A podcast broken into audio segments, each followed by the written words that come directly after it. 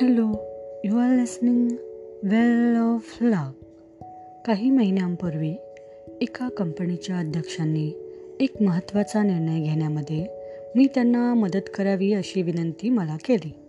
हा उद्योग या माणसानं स्वतःच उभा केलेला होता आणि त्यात तो स्वतः विक्री व्यवस्थापक म्हणून काम करत होता.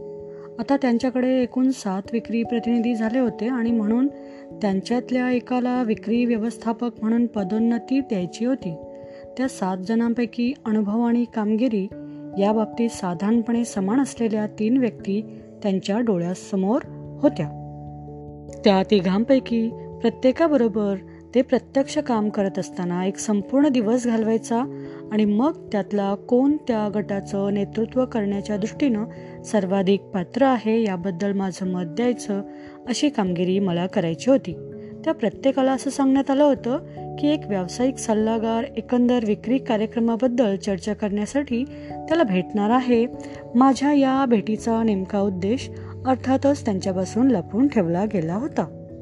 त्यातल्या दोघा जणांची प्रतिक्रिया साधारण सारखीच होती. माझ्या सानिध्यात दोघेही अस्वस्थ झाले होते. चांगली बसलेली घडी बदलण्यासाठीच मी आलेलो आहे असं काहीसं त्यांना वाटलं असावं. हे दोघेही जैसे थे मानसिकतेचे पाईक होते. जे काही चाललं आहे ते छानच आहे असं त्यांनी मला सांगितलं.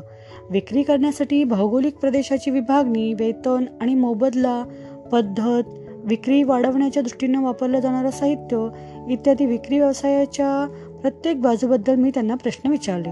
पण प्रत्येकच बाबतीत त्यांचं उत्तर होतं सगळं काही व्यवस्थित आहे.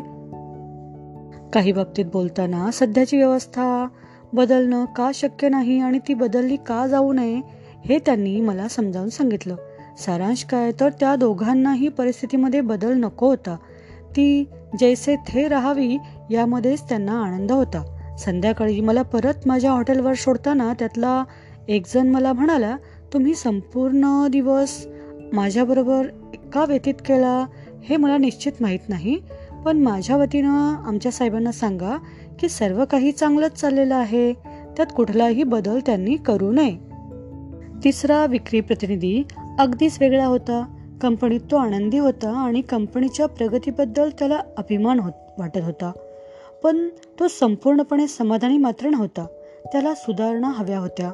नवे ग्राहक मिळवणं ग्राहकांना अधिक चांगली सेवा देणं वाया जाणारा वेळ कमी करणं वेतन धोरणात बदल करून अधिक विक्रीसाठी उत्तेजनपर मिळणारी रक्कम वाढवणं इत्यादी सर्व बाबीबद्दल त्याच्या कल्पना तो मला दिवसभर सांगत होता. आणि हे सगळं केल्यास त्याला स्वतःला आणि पर्यायानं कंपनीला जास्त उत्पन्न मिळेल अशी त्याची धारणा होती. त्याच्या डोक्यात एका नवीन जाहिरात मोहिमेची कल्पना घोळत होती आणि त्याचा आराखडा त्यानं तयार केला होता. मला माझ्या हॉटेलवर सोडताना तो म्हणाला माझ्या कल्पना आणि विचार कोणाला तरी सांगण्याची संधी मिळाल्यामुळे मला खूप छान वाटलं. आमचा कारभार उत्तम चाललेला आहे पण आम्ही आणखी चांगलं काम करू शकतो असा मला विश्वास वाटतो. विक्री व्यवस्थापक म्हणून पदोन्नतीसाठी मी अर्थातच त्या तिसऱ्या माणसाची शिफारस केली. कंपनीच्या अध्यक्षांना जे वाटत होतं त्याच्याशी माझी शिफारस तंतोतंत जुळली होती. विस्तार कार्यक्षमता नवीन उत्पादनं नव्या पद्धती तसंच अधिक चांगल्या गोष्टी आणि अधिक संपन्नतेवर श्रद्धा ठेवा प्रगतीवर श्रद्धा ठेवा आणि तिचा आग्रह धरा. त्यामुळे तुम्ही नेतेपदी विराजमान व्हाल. थँक्यू.